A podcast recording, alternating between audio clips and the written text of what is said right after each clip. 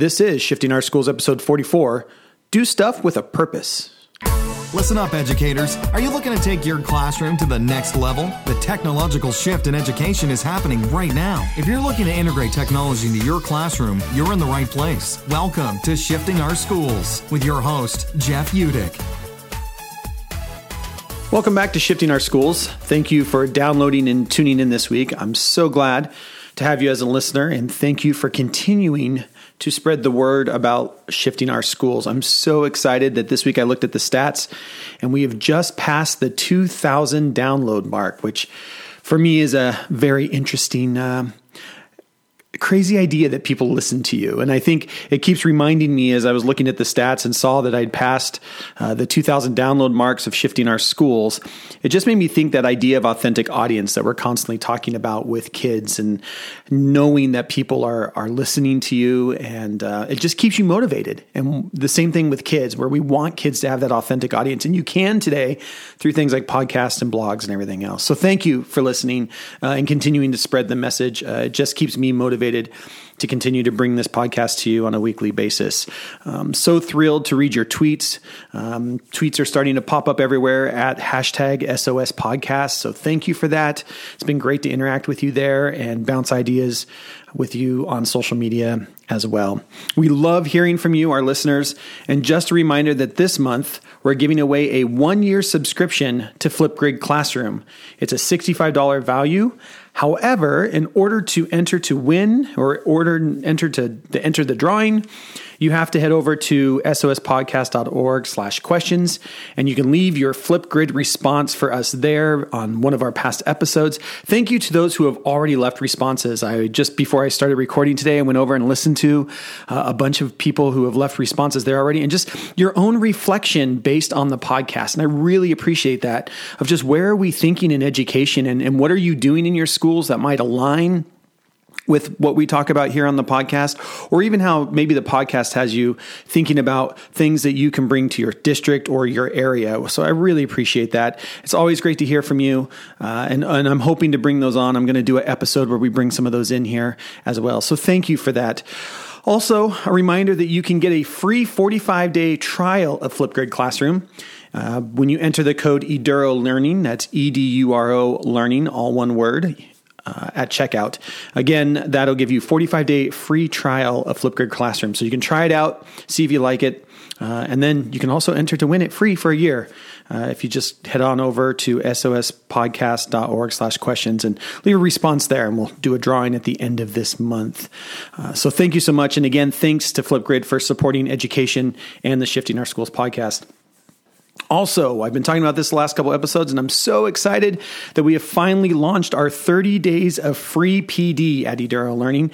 Uh, Kim, Christy, and I have been working on it for a while, and we're so excited to bring this to you.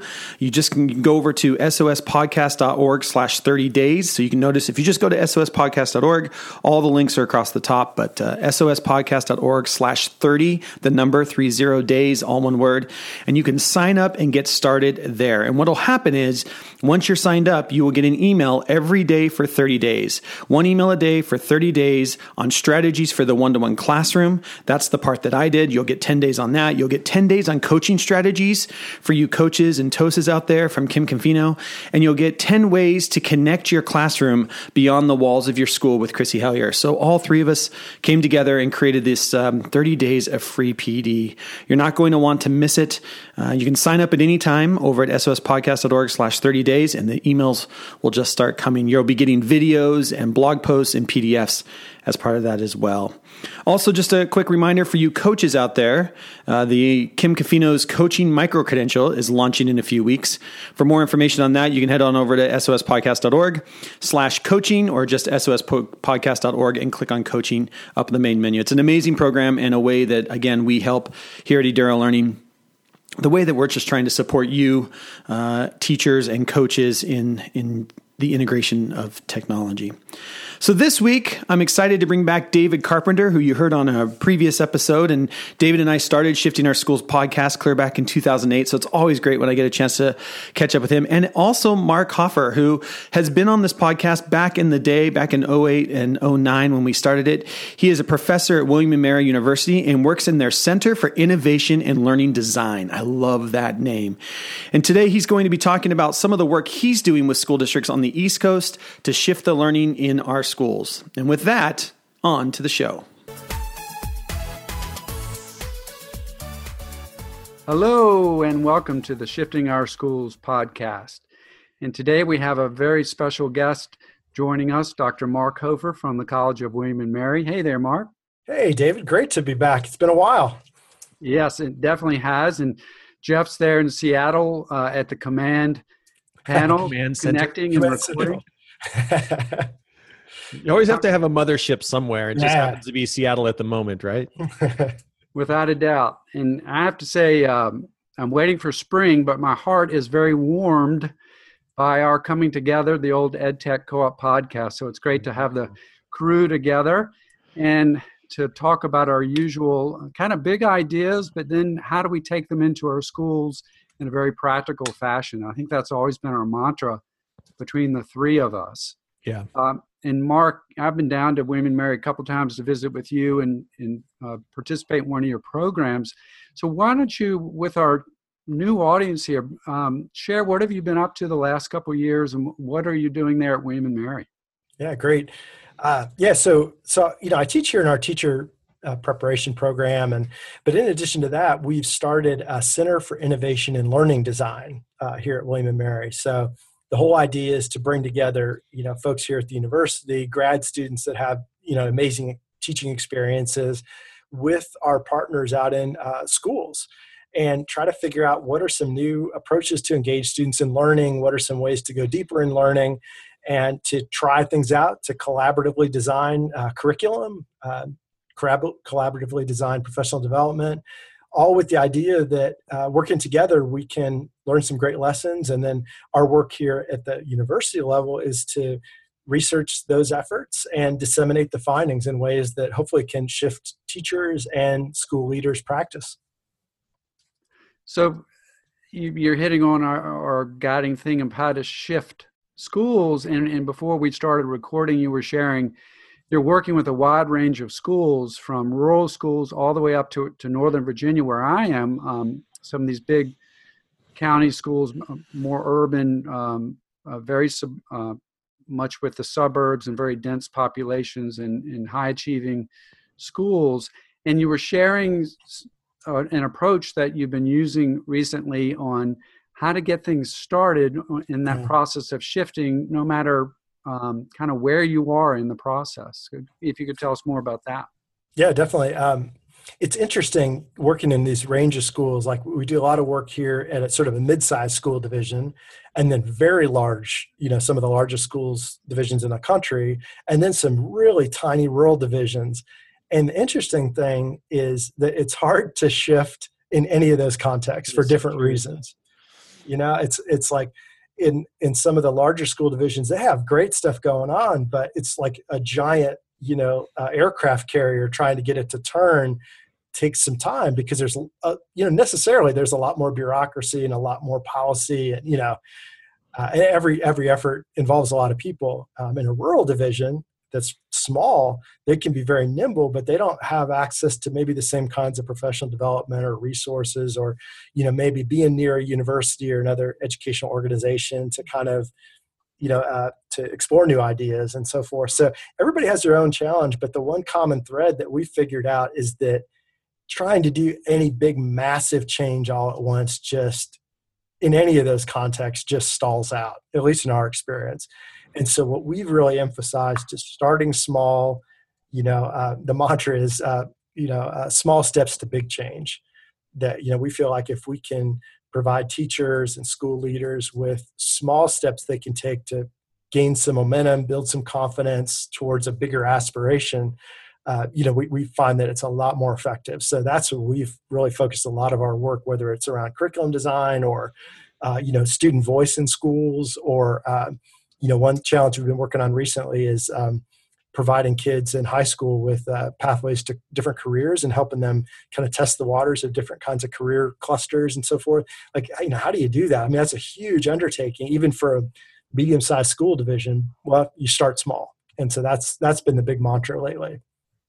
And by smart small, do you mean like break things into like smaller parts and just like try to complete one thing at a time? Like first contact the community college, and then after you contact the community college, find the professor that would allow kids to, you know, come in and sit in a class. Is it that kind of like very, like almost to do licious, to do ishish, list listis? yeah, that. Uh, Um, uh, copyright. kind of, yeah, yeah, of things to, to kind of uh, to kind of work down. Is that what you guys are seeing? Yeah, you know, it's a good question. I think sometimes when the vision is clear and Mm-hmm. it's something that is like implementable, like if there is a kind of a, a blueprint, I think that's a great approach because it, you got to figure out like starting small, like what's the first thing I can do to start building some momentum. So, so that's one way to look at it. The other way is sometimes it's such a big aspiration Right. that you don't even necessarily know where to start. And if you try to plan out like the the blueprint, you just get bogged down and you know you just get lost in the details. So in that case, the idea is like what's to be really clear on where you want to go. And so like one of the things we've been playing with a lot here, we're, we're getting ready to launch a fellowship program around um, uh, cr- uh, creating more opportunities for student voice in schools. And so, you know, that if, you know, like say you're focused on students as consultants, Yeah. That's a big aspiration really cool a lot of potential but it's like it's a lot to get your head around. So like one of the things that we try to help people do is to, to sort of break it down like what's the first step that you can try? Like uh, the folks at the d school that, that we've been doing some work with they call it like the small scrappy experiment that you can try without any additional resources that don't need to get any permission for that you can do next week. Hmm. and then you learn something from that.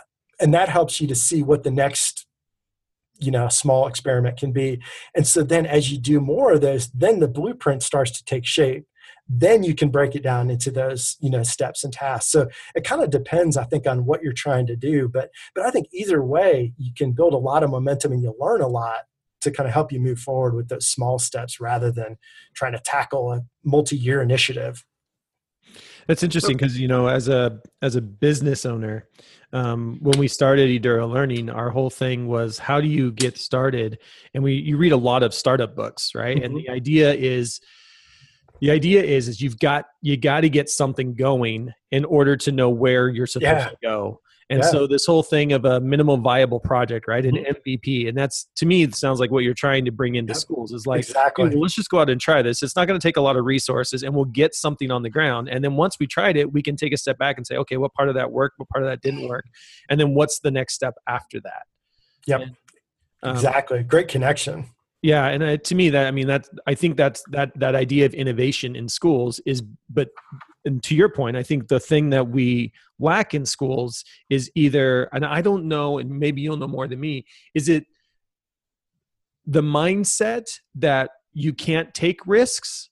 Is that is that a risk aversion mindset in education, or is it leadership and school culture that doesn't allow that to happen? What are you kind of seeing with the schools you work with? Is or is it a little combination of both? I, I yeah, unfortunately, I think it's a combination of both. I think sometimes, uh, you know, I mean, one of the things that if you take a step back and think about education over the last twenty or thirty years, it's like, gosh, teachers, especially in public schools, teachers and students too, have just been conditioned over and over again to focus on these very discrete, measurable Yeah, factoids, you know, or or basic skills that we're measuring through a standardized test. That I mean, that's hard to get out of the way of. You know, it's hard Yeah. to see kind of a different. So that's definitely part of it. But you know, I, I think more often than not, it's sometimes it's the school culture or the leadership culture that they're, they're risk averse. you're right. know, uh, and you know, and, and in many ways, like that risk aversion from teachers or principals or division level leadership, it kind of makes sense in a way because it's like different than a business. Like you take a risk in a business, especially if you're not leveraging a lot of the company's resources and assets. You know, there's there's not a whole lot at stake.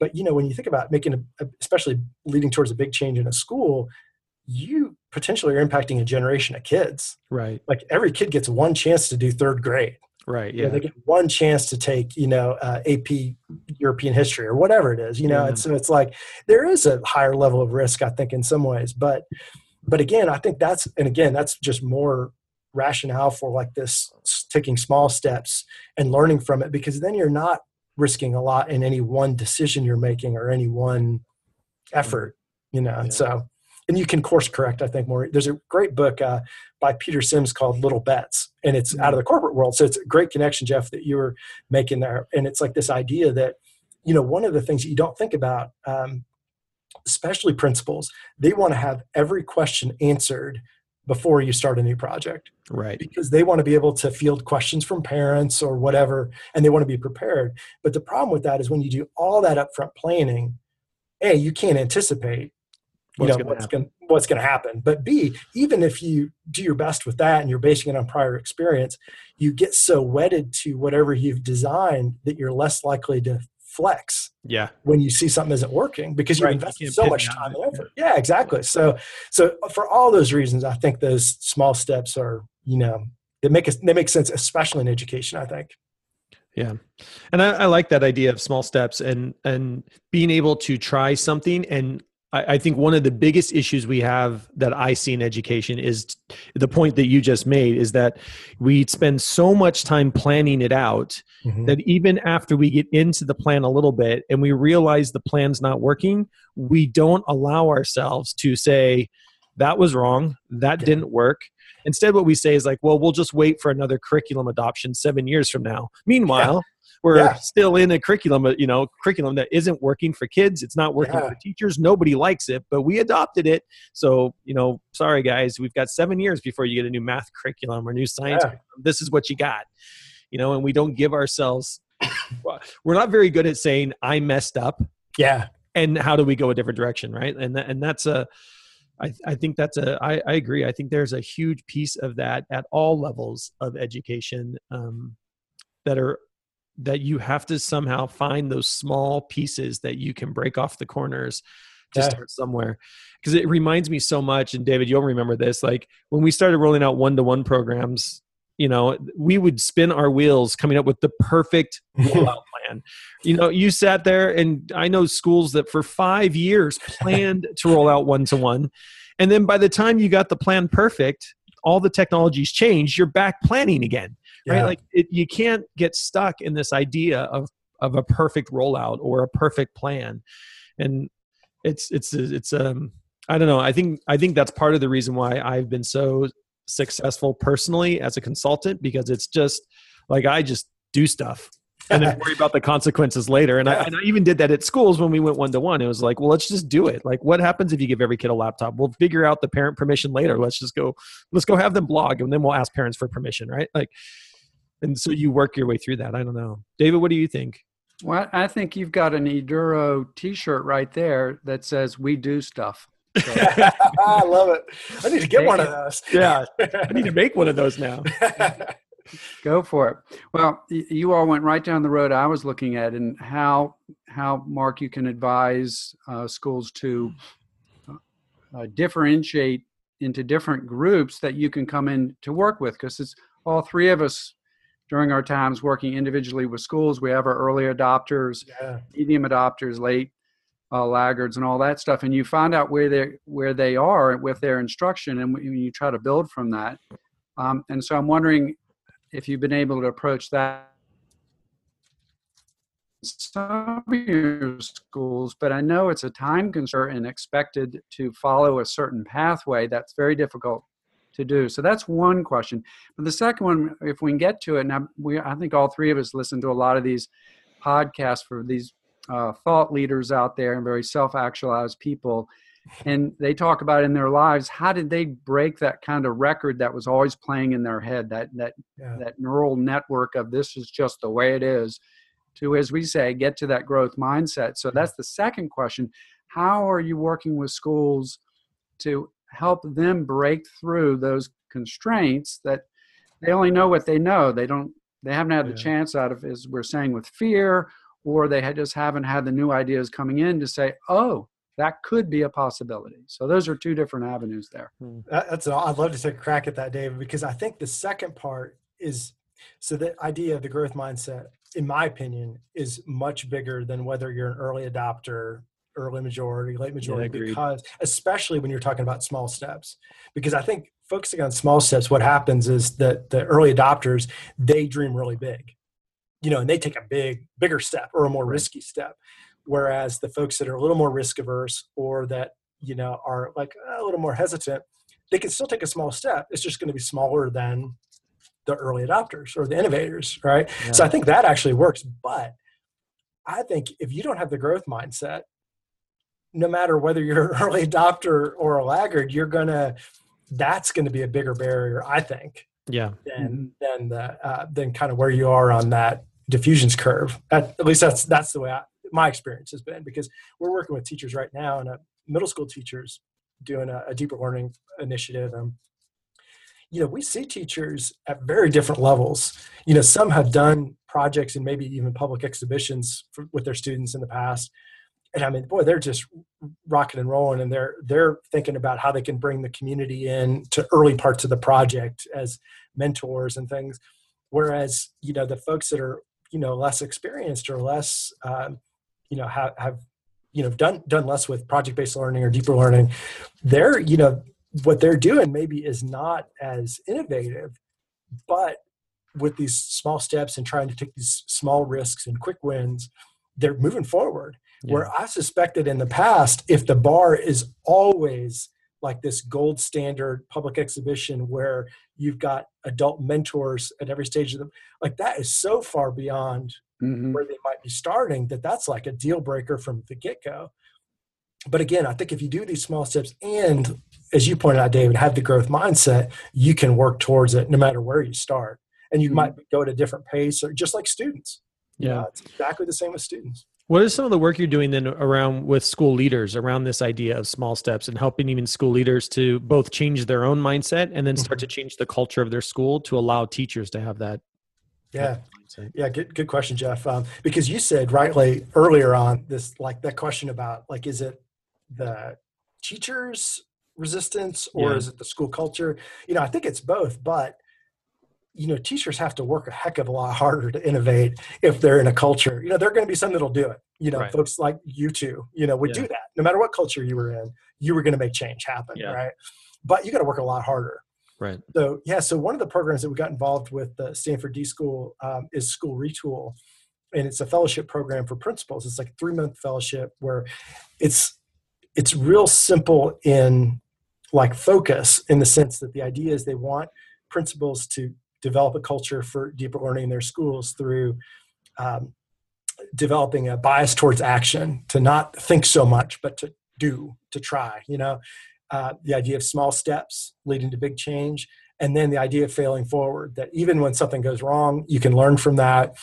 And it's really it is really a mindset shift i think that has to happen before they can do anything with culture Yeah. uh, because if they you know if they're in that uh, mindset or that idea that gosh everything's got to be perfect I, there's no room for anything to go wrong i've got to have all the answers again you're you're you, the inertia is going to be too great and then you're not going to communicate that to your staff either Yeah. but if I you go through this process yeah Yeah, no, I just I was gonna say I think you know there's so much of those kind of leadership things. I think that we are seeing specifically in the tech world mhm, that as school leaders, we we need to be paying attention to of the new almost the because things move. I mean, the I think part of our issue is is school systems were never never designed and we're looking at a hundred over a hundred years of history now where things did not move very fast in the Mhm. 1900s when this thing was created right and now we find ourselves in an era where information is moving so quickly and the data i mean just the data that schools have you know we talk about i talking with the school the other day i was like you're talking about making data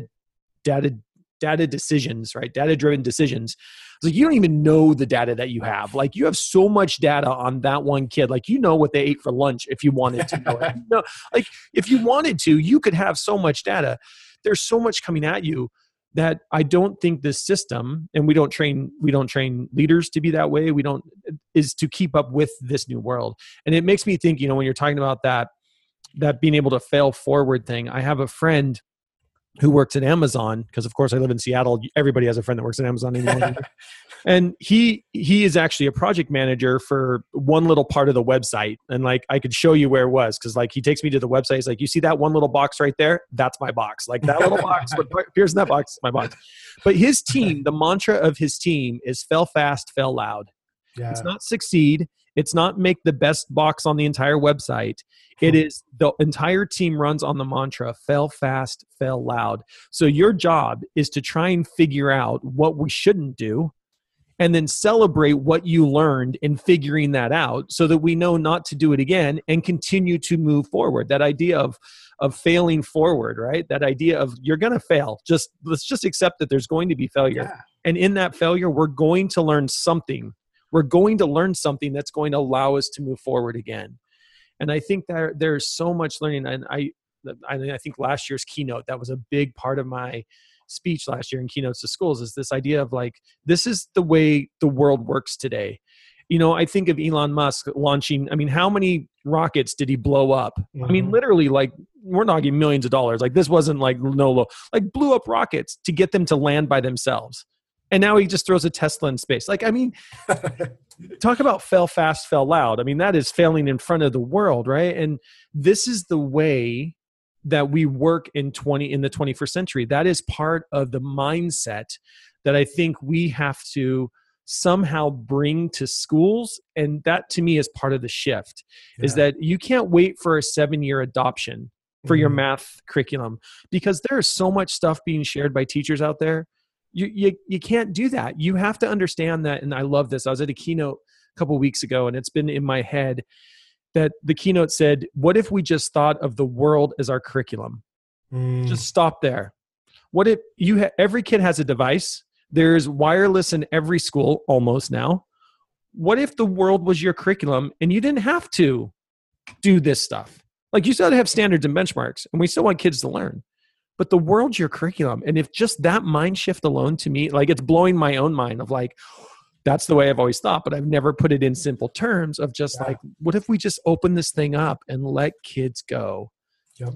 Yeah. And and i love that idea too jeff of of letting principals teachers and most importantly students know that that's the way you make progress is you fail. Yeah, you know, exactly. you learn stuff. I was I got to find the picture and I'll share it with you guys if I can find it. Um, but I was out at High Tech High a couple years ago and I saw in one of the classrooms. I wish I knew the teacher's name so I could give him or her credit. But there was this wall of all these mismatched picture frames, and the the uh, title at the top was "Wall of Epic Failure." Oh, cool! it was all these kids that had created some kind of project where it went wrong, and they're posing proudly with you know, whatever it was. And I thought, what an because the the way you got on the wall was you failed big, but you shared with everyone what you learned from the experience. Yeah, and like what an awesome yeah. experience for kids, you know, because it's exactly the opposite in schools yeah. right now that you know you, it's all about your scores and about you know and if it's kids going to college it's where did you get in where did you not? You know it's you know it's it's everything is about being perfect everything yeah and, everything. and i agree and i think that's the cycle of school right now is i hear teachers complain that all kids care about are grades mm-hmm. and then i turn around and i ask teachers i'm like well what are you doing to help take that pressure off of grades and help kids do projects that allow them to fail allow them to learn allow them to improve let's just talk about improvement not one final score that and they won't they can't answer that so here you are teaching in a way that leads to grades, and then you're upset that kids only care about grades and only do stuff. And the cycle continues. Everybody is frustrated, right? I mean, students, we're, we're looking at almost all time lows, especially in high school, of kids engaging in yeah. school. We're looking at teachers having some of the lowest morale I've ever seen in mm-hmm. education. And it is this downward spiral that everybody is in this negative downward spiral. And how do we help people pull their head up out of that and create a culture that is yeah. that is different. And to me that's what that's what worries me with the schools i'm working with is i am seeing kids disengaged. I am seeing teachers disengaged. I am seeing administrators frustrated that they can't pull like they're like an airplane is in a dive mode and they yeah. can't pull it up you know however hard they drive they can't get the plane to, to level out. And that to me what, what from what from my end that to me worries me the most is i'm just seeing how how do we somehow shift that Yeah. get get the plane back to at least flying steady and we don't have this low morale Mhm. around everyone um, feeling like there's no way out of the cycle yet the world around us i mean our economy is at an all-time high we're Yeah. creating stuff at an unbelievable pace technology has rocked our world and yet we can't somehow pull this thing up and and get beyond that and that to me is like one of my my biggest struggles right now you were Yeah. talking about before we started recording the, these three things one of them being small steps can you Mhm. kind of touch on what are the other two kind of things you help school leaders Yeah, yeah. The, um, I guess you start with this idea of bias to action. Okay. So this like it's better to try something, you Yeah. know, and learn from it than just go through the motions and just Right. you know, and you know, there's a lot that can be learned even when you fail. So the idea of like, hey, let's let's move forward. You know, it may not be perfect. It may be a total flop, but at least we're learning something. We're moving forward. And then the other piece, then starting small, and then um, the uh, um, the last piece is just that you know given permission to fail Hmm. with the idea that as something doesn't work you're learning from it and one of the things that they introduce that that i'm starting to see all over the place and i love it because i think it's really powerful is like you said jeff we're drowning in data right right but you know a lot of that data is not very meaningful exactly and so one of the things I, I wish I knew where the source was for this, but um, so be it. It's this idea of looking for uncommon measures. You know, like our Mm. common measures are grades, attendance, referrals to the principal. You know, all that kind of stuff. But what are those uncommon measures that would be indicators of a change in culture? So, like one example that they use that I think is really powerful is um, that. Uh, kids in a school they they did sort of like a live poll thing uh, the principal was trying to figure out like what what were their um, flashpoints you know like what were kids really frustrated about and one of them was that students didn't feel respected by adults in the building which Mhm. probably could be true for just about any Yeah. high school in america Yeah. right and so that's a huge problem right like what do you Right. do about that and one of the things that the principal was doing kind of a walkthrough or something or maybe one of the, i think it might have been a student pointed it out to him but they like in the lunchroom rather than just having like a ketchup dispenser and like a basket with napkins like everything was handed out like you know military style like you get one napkin. at a time. Yeah exactly. And you know you had to ask for a fork you know? Yeah. And it's like well what does this communicate? You know like you don't trust us to you know? And so that was a really uncommon measure. So what they did is they changed out how they did that. That was a small step yeah. and they put ketchup dispensers you know? Yeah. And what they found is that kids were perfectly responsible with that you know? And Yeah, they might have used a little more ketchup but you know yeah. like that was worth it to kind of be a tiny step towards demonstrating that you trust students. So Yeah. i thought that was it so like looking at what are those uncommon things? Because culture is hard to measure with the kinds of things we typically look at Yeah.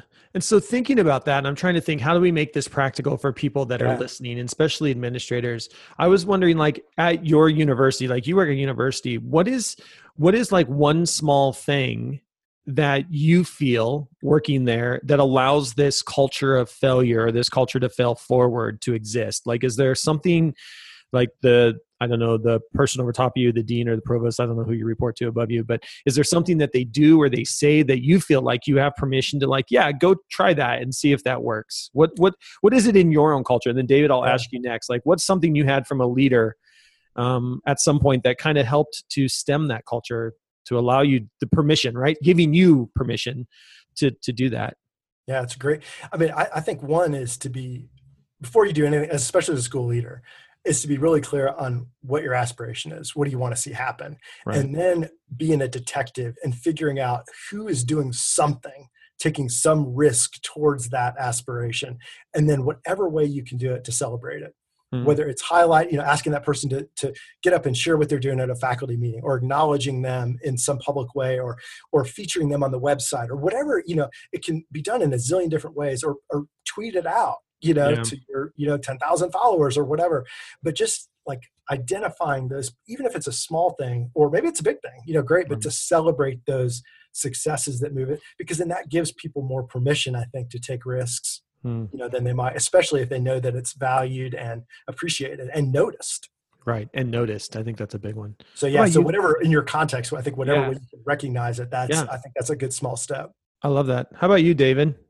What is something that you've had? I was going to say the exact same thing. Going out and documenting those examples of innovation, whatever term we want to use, and documenting through video or photos or uh, audio recordings, and putting them putting them out there, uh, like uh, Mark saying, but also for the greater community that the parents and people who are just following the school can see. And at, that's such a uh, celebration is such a big part of that. Mhm. Uh, and I had to see instructional technologists, or I guess coaches now, um, being the leaders in that, and w- I kind of churning this the scales a little bit. Um, one of the things I used to do with principals was to sit down. It's almost putting on my counselor cap and saying, "What are some things that you want to see us do?" Helping them develop their vision Yeah. uh, and kind of giving them permission to, to climb out of the daily email that they respond to Mhm. and know that they have people around them that want to support them to be instructional leaders. Um, I think in today's world, with our public school principals and vice principals and other administrators having so many things on their docket, Mhm. that they went into education there as teachers yeah. and that love for children uh, and wanting to do the right thing, but then they they get bogged down by the system.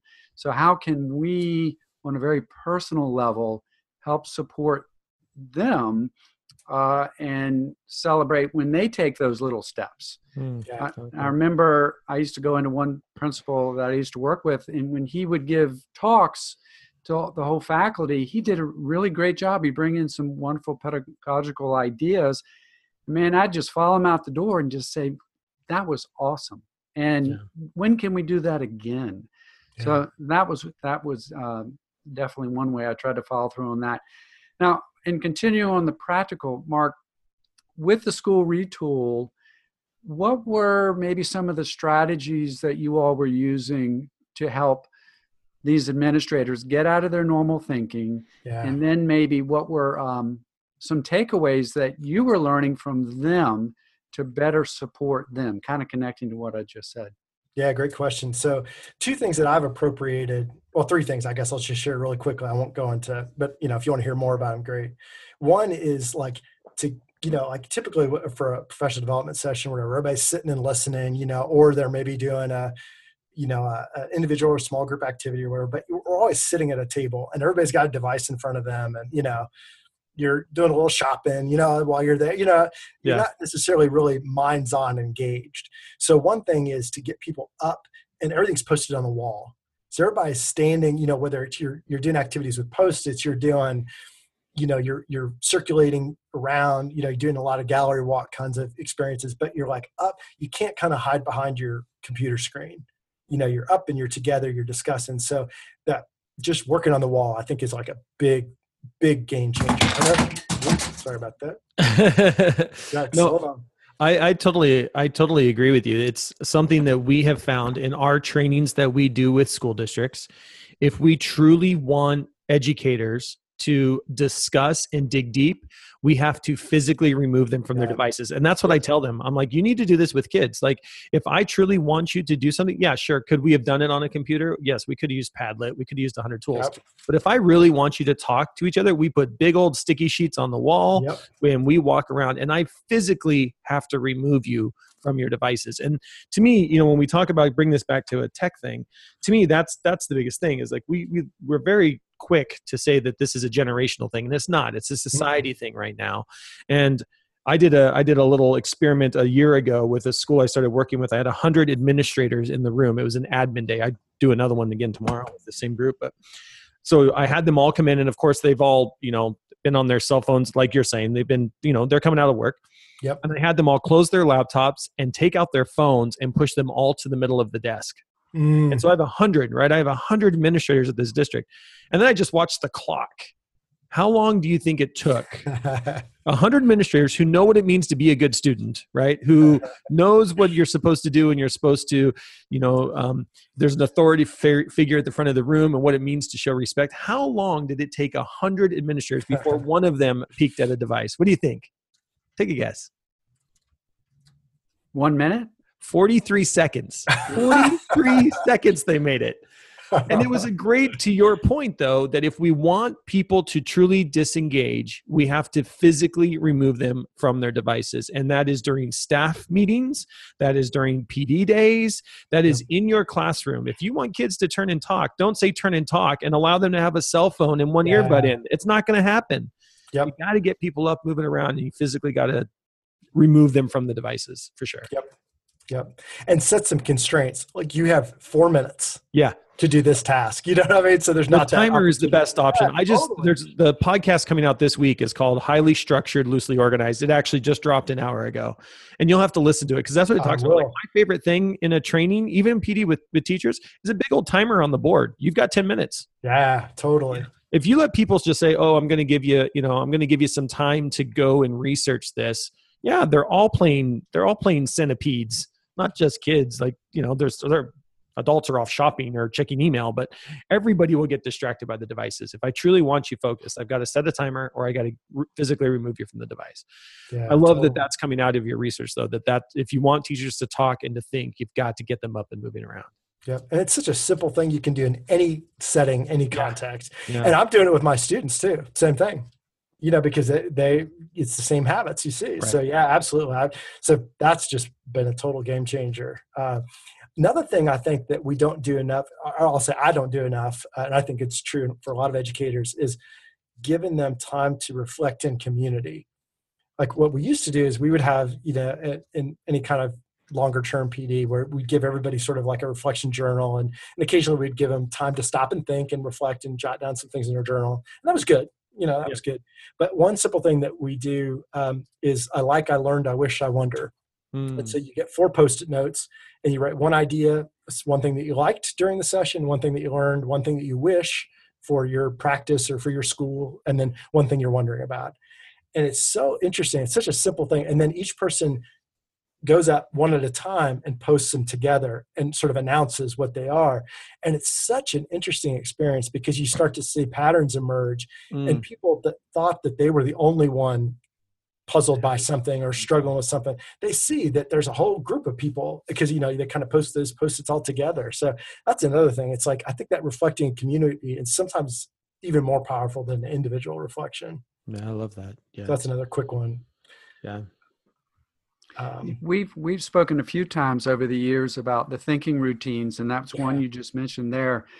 Um, and the folks at Harvard School of Education and Project Zero, they've had these routines out for for decades now. But I just wonder how many of them are, are how many folks really know about them and know back to what you were saying, taking that structure of the protocol, but then it leads to just this open, free sharing of ideas. And as you just said, these connection of ideas and one realizing that they're not alone, they're having similar thoughts. I just think building in those structures and protocols, that's when we talk about project-based learning and constructivist learning, so so many people can push back and say, well, it needs to be structured. And in those of us, it's very structured, but it just mm-hmm. the structures are at the start and then the learning and the thinking and the sharing just go in all these different directions and then you bring it back together um, and, I, and I think that really fits for for pd as well because it is learning just like we're doing with our kids Yeah, it's a great point. And one thing that we see a lot when we do those reflection sessions at the end is they'll say, like, you know what, I, I really liked this protocol we did, and I'm going to try it with my students tomorrow. I love that. It's like you, I mean, we're doing that on purpose. We're sort of modeling some of this Yeah, stuff with the idea that it could translate, but it's awesome that they make that connection and they're ready to run with it. And they've hopefully seen it modeled well enough that they at least know how to appropriate it and make it work with their third graders or their juniors or whatever. So yeah, and you know, and because I don't know that teachers get exposed to a lot of those thinking routines. So you Yeah. know, it's a cool way to do it. And what we've what we've started to do in a lot of our trainings is actually stop and then explic- explicitly talk about the routine we just did. And so to even break it down farther, Yeah. because we were finding that we were, you know, we were running trainings using great pedagogical uh, approaches, using thinking routines, and we would get done at the end of the day and we would say, look at all of the things that we did. And they're like, well, we didn't talk about those. We're like, well, we didn't talk about them, but you experienced them, Yeah, right? And so better. we started we started having to like okay well we're going to do a you know we're going to do a post-it note sticker activity on the wall and we're going to do you know a walk around and look at you know um, structured note taking or whatever it is. And then we actually like all right now we actually tell them like now go back up to a 10,000 you know high view and look at what we just did. How did we structure that? What was the timing of that? How might you apply that in your classroom? And then give them time to uh, reflect right there of how that might apply in their classroom. My favorite was is we just um, one of the trainings we did was a really really rough group um, and the group was just miserable. They've been miserable the entire hmm. every training we do with them. They're just that group right? They're that class that class that you want to put this is that group. And uh, my favorite though was the last one. We got the we, they get um, little slips of paper that the district wants them to fill out on the, the training rate the training on one to five.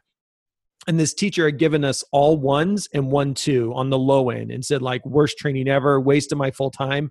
And then at the very at the very end, the last question was, "Is there anything you're going to take away from back to your classroom?" And said, "No, this was a horrible training, but here are three things I learned." And I'm like, "What the heck? a horrible training, and here are three specific things that you tell me you're going to take back to your classroom and try." Like, I'm just thinking, like, what's the mindset of the teacher?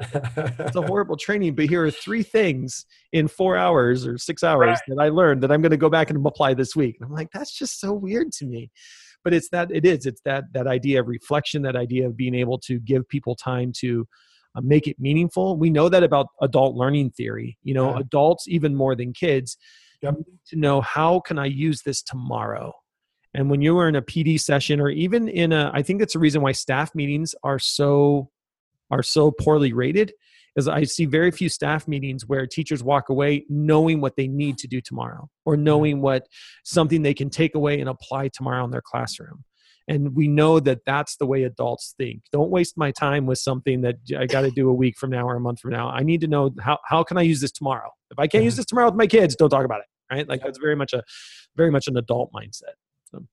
Yeah, and, and that made me think, Jeff, of one last thing I think that's been really valuable that I've learned over the last couple of years is the idea that what I want to do in a PD session or, or if I'm teaching a graduate level class is I want to give people ideas or tools to think with.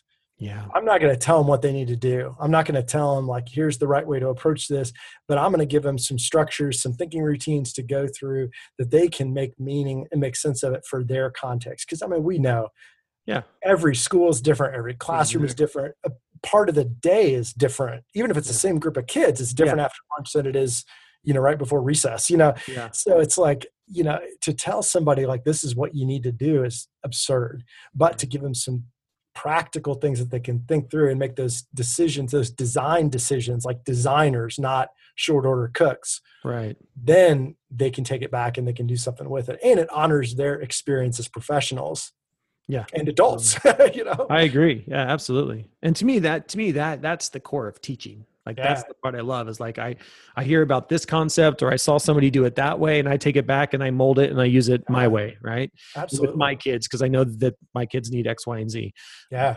And to me, and, and I'm finding um, that that's part of that mindset that I don't always see. And I don't know if that's part of a growth mindset, if that's an innovator mindset, which is the new term coming out.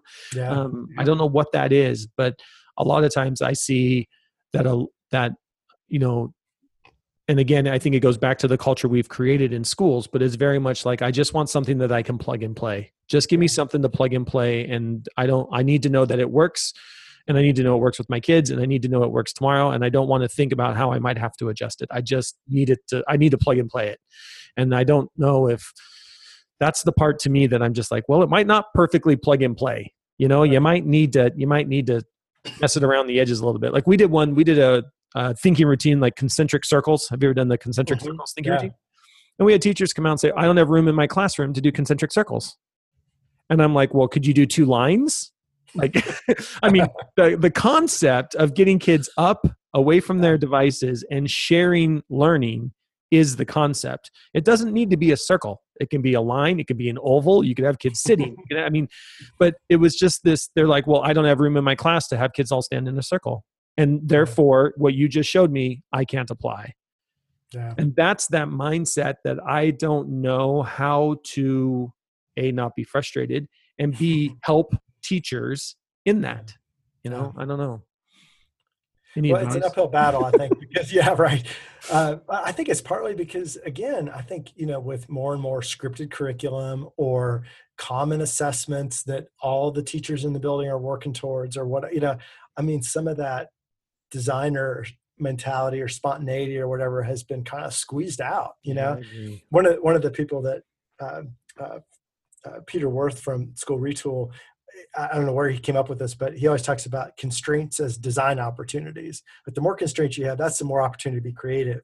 And I believe that. But I think sometimes teachers are so squeezed yeah. that it really is hard, you know, and so that goes back to the culture yeah. you know, piece. So that's where you can't, you know, like I think to really be innovative, you need innovative teachers, but you also need a supportive culture that's empowering and yeah. Yeah.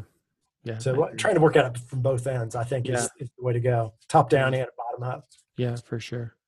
Well, Mark, to kind of pull things together here with the school retool, eh, how could, let's say, people are listening in the state of South Carolina and they school retool isn't going on there. Is this something that's being funded out of this, the D school at Stanford, or is it another organization? How how would people or who would people contact to say, hey, I want to see if we can get school retool going, a cohort going in my state or something like that? Do you have any idea? Yeah, no, it's a good, good question. So you, the, you can just go to schoolretool.org, just all together, and um, they you can see where the upcoming cohorts are going to happen. They're all over the country. Uh, you know, I, I think they're up to maybe fifty some cohorts now that they've they've run, and they're all over the country. So you know, if there one if one happens to be there, you know, in your area, there's a way to just apply right there.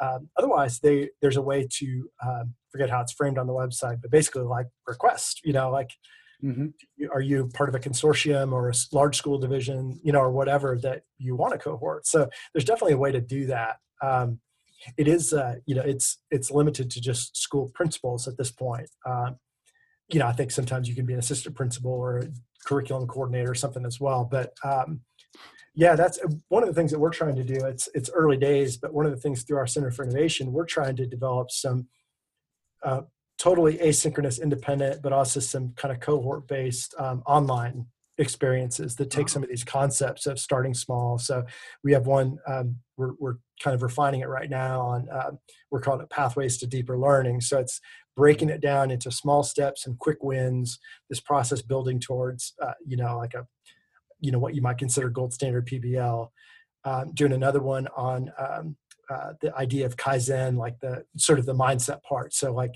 this idea of, of uh, continuous improvement change for the better. Like how can you do that no matter what your position is in the school and how much agency you have? How can you make change? So we're trying to do that. We're trying to incorporate that because you know that's one thing we've learned in working with the rural schools is when you're geographically isolated like that you know online is the great equalizer. You know if, mm. if, if teachers can access it when they want where they want you know that's the way to go. So so we're working on that stuff. We're we're trying to learn the lessons sort of face to face and in person and then in a blended format and then we're transition, transitioning them to be fully online but we're mm. still a little ways away from that. But but i do i do encourage especially if you're a school leader listening to this check out school retool and even if you can't be part of a cohort they've got some great resources on the website Mm-hmm. Yeah. And I would say that's very much the same model we're doing at Eduro Learning. You know, we've just, I mean, Yep. we're we're trying to we're trying to balance that idea between giving teachers the quick fix, which is what every teacher wants, but at the same time, I mean, we've been for a long time, you know, with our COETAIL program and other programs we've had, this idea of like long term cohort model, long term learning. Yep. And we're doing that now. We're we're calling them micro credentials, but we've got people going through micro credentials now that we will we spend 24 weeks with you. It's almost an entire school year you know, in a small group of five to 15 people, small cohorts for an entire year. And it's, it's helping teachers take one small type, one small bit at a time, right? What is the one small step you can take today? We're going to check in. We're doing it almost all virtual because teachers can be anywhere, you know, and they don't have to drive.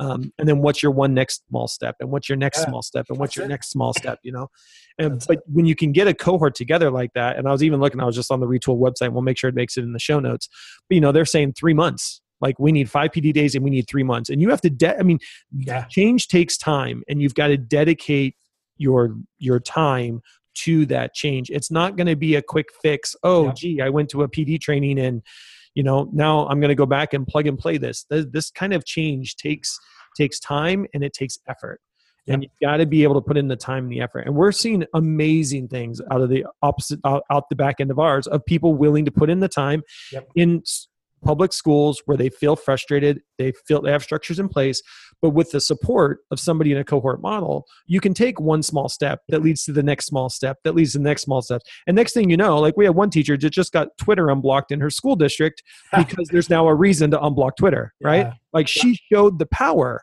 but it was through i mean this has been in, in what what are we in we're like six months seven months into school like we're close to the end of the school year and it's taken her that long to build up those small steps to create real change Yep. and that that's the the part that i think we see with what what school retool is doing with the work that you're doing and the work that we're doing is this Yep. idea of cohorts long-term commitment let's take small steps we are here to support you we will we will walk you through this Yeah, absolutely. That's great stuff.